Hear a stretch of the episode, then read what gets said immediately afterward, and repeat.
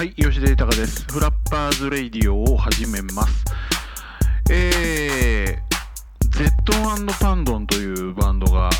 ついに2016年デビューをすることになりまして、まあ元はボーダーなんですけどね、えっ、と、吉田から見るとね、えー、ボーダープラス、えー、テキシーズプラス、えー、直木かまのということでございますね。総勢7名。バンド名は Z& パンドン。今もって、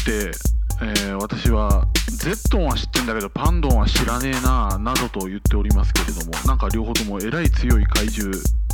らしいです。はい。えーと2月の21日これは日曜日になりますが池袋マンホール。どうもねマンホールがホームになったのかどうかこれちょっとわかんないんですけどでもまあマンホールさんが時々どうも声をかけてくださるらしい。ということで、えー2月の21日の日曜日、池袋マンホールで、えーライブをやることになりました。これは確定です。えー、と細かい時間帯だとかですね、えー前売り当日のその、えーチケットフィーであるとかということは、これからわかるんだと思うんですけど、えー、っと、わかるんだと思うんですけど、わからないですね。だから、要するに今わかんないんですけれども、えー、っと、今ですね、そう言いながら私はメッセンジャーの、えー過去の発言をですね、遡ってるんですけど、わかりませんね。ダメじゃん。一体俺ら何のミーティングやってんだろう。わかりませんけれどもね。うん。そうか、そうか。えー、まあいいや。あのーそういうわけで2月の21日ライブです。ね。えー、っと、だから要するに今日から数えるとちょうど2週間後です。ね。2週間後はあの2016年平成27年のですね初めてのライブということで、まあ、これもいつ決まったんだかちょっとさもう私記憶が定かじゃないんですけども今年の Z& パンドンはライブを10回はやるということになってるらしくてですね。だからまあこれをやったところであと9回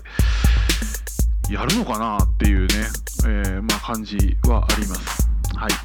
で、まあもうとっくのとに物議は醸してないと思うんですけれども、えー吉田はですね、このライブについてめんどくさいと、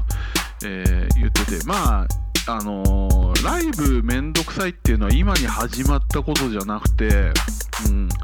ボナーの時もライブはめんどくさかったんですよね。うん、まあそれは一人に僕の場合ライブをやるまでが大変だっていうのがあってライブが始まった瞬間に僕の仕事は終わってるんですよね基本的にね、うん、だからまああの心置きなく暴れることができるんですけれどもうん。結局まあそのまあ音的な準備をするのが私の担当というかね他に何もできないということもあるんで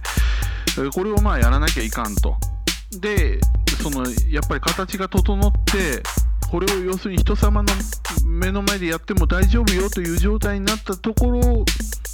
でライブがスタートするわけじゃないですか。ということはそこまでの状態になることが僕の仕事なんですね。うん、あの責あのなんていうの？責 責任感を感じる仕事、うん、プレッシャーをね、えーいろいろこのじわじわとプレッシャーに押しつぶされそうになりながらいろいろ作業をする期間というのがライブをやる前までだと。いうのがあってね、ライブが始まった時はもう僕の仕事は、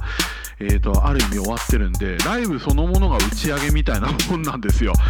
えーそう考えるとね、やっぱり、えーライブやるまではもうとてつもなくめんどくさいと思ってるメンバーが、え吉田であると、まあ、いうのがあるわけね。これが一つ。で、あとね、ボーダーをやってて、まあ、これはね、宇徳も高くももう、もはや何も言わないし、覚えてるかどうかもちょっとわかんないんですけど、僕はとにかく大人数で演奏するということに関してはトラウマがありまして、でそれもボーダーであのやらかしちゃってるというのがあってですね、ボーダーって積極的にプロを目指していたバンドではないんですけれどもそれでもまあチャンスがね向こうから転がってくるに関してはいやそれはチャンスが来るんだらねみたいなねそういうバンドだったわけですよ。えー、である銀座のライブハウスだったと思いますけれども、えー、なんかねライブをずっとやっててそのあるライブの主催者が、えー、いくつかのライブからバンドをチョイスしてグランドチャンピオン大会じゃないけれどもなんかそれそういう類のですねえー、っとまあライブイベントをやろうと。だからそこでえー、一番になれれば、まあ、何かねメジャーに、えー、対する道が開ける的なですね、えー、話が、まあ、あったわけですよ。で何考えたかその時まであの、まあ、時代が時代なんでねボーダーっていうのはその当時カセットテープにオケを録音してでこれをライブで回してですね同時に生演奏をかぶせてやってたっていうスタイルのライブをやってたわけですね。でえーと、その、まあ、ライブイベントの話が来た時にこれまたね何を考えたか、えー、全部生演奏でやってやろうぜっていうことになったわけ、うん、で、えーと、僕のその僕らのその周りにいたバンドからやっぱりちょっとあの俺ら的に見ていやこいつ凄腕ねみたいなですね腕利きのミュージシャンをあの選抜チームじゃないけど集めたわけよ、うん、だから、えー、当時だったらベーシストとギタリストとドラマー。この3人をですね他のバンドからちょっとお借りしてきまして当日ちょっとうちの、あのー、曲を演奏してくれと。いうことでお願いをしたわけ。だからその時の生演奏は6人でやったわけですよ、ね、でその時もツインギターで、まあ、今回の Z& パンドンというのはこれがトリプルギターになってるんで7名なんですけれども、まあ、6名でねツインギターででもドラマとかはなんかメガデスとかガンガンガンガンガンって叩いてる人であのやっぱりすごかったですよ。でベースやってたのもねあのもう今何やってるか分かんないけどラーカンパネラっていうバンドがあのあっていいバンドだったんですよ。でねそこでベース弾いてたやつがいてこれもまたねあの器用にいろんなスタイルを引きこなす人でね、うん、でまあまああの要するに個人の技量に関しては明らかにボーダーよりも上というメンバーをサポートにお願いしたわけ。で生演奏をやろうと。そしたらですね本番グダグダになったのね。うん。本番ねどんなに個人技がすごくてもやっぱりねグダグダになったわけそれはもう今にして思えばその決め事だとか、えー、なんだろう方向性の徹底した説明であるとかいろんなものが足りなかったわけですよ。そのみんなで同じ方向を向いて演奏するための作業というのが圧倒的に、まあ、足りなかったばっかりに個人の技量でそれは全部カバーできるだろうと鷹をくくっていたらあの本番、えー、やっぱり人間ですからね。そんでアマチュアでしょ、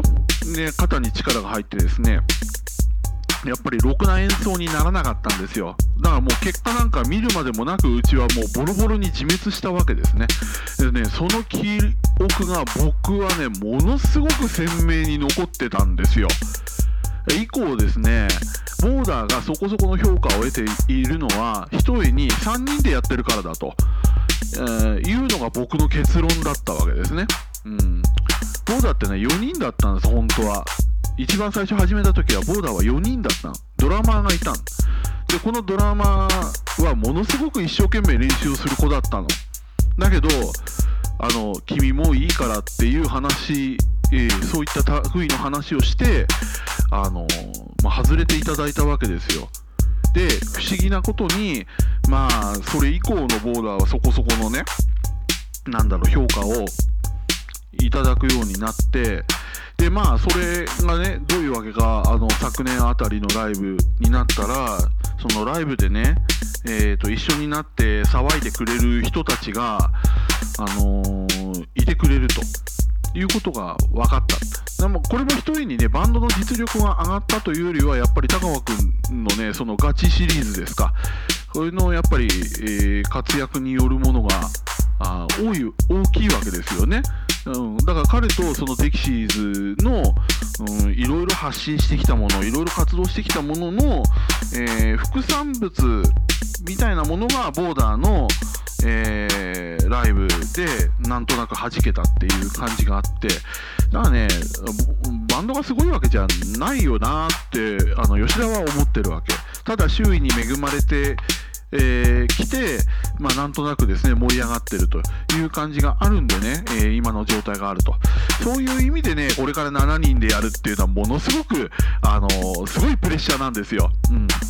またこのプレッシャーのですね、えー、話については来週したいと思いますけれども、まあ、とにかく2月の21日ライブ、これは決定ですから、皆さんとにかくですね、えー、その Z& パンドンの、えー、生き様をですね、えー、目に焼き付けて楽しんでいただきたいというふうに考えております。えー、以上、今週のフラッパーズレディオはここまで。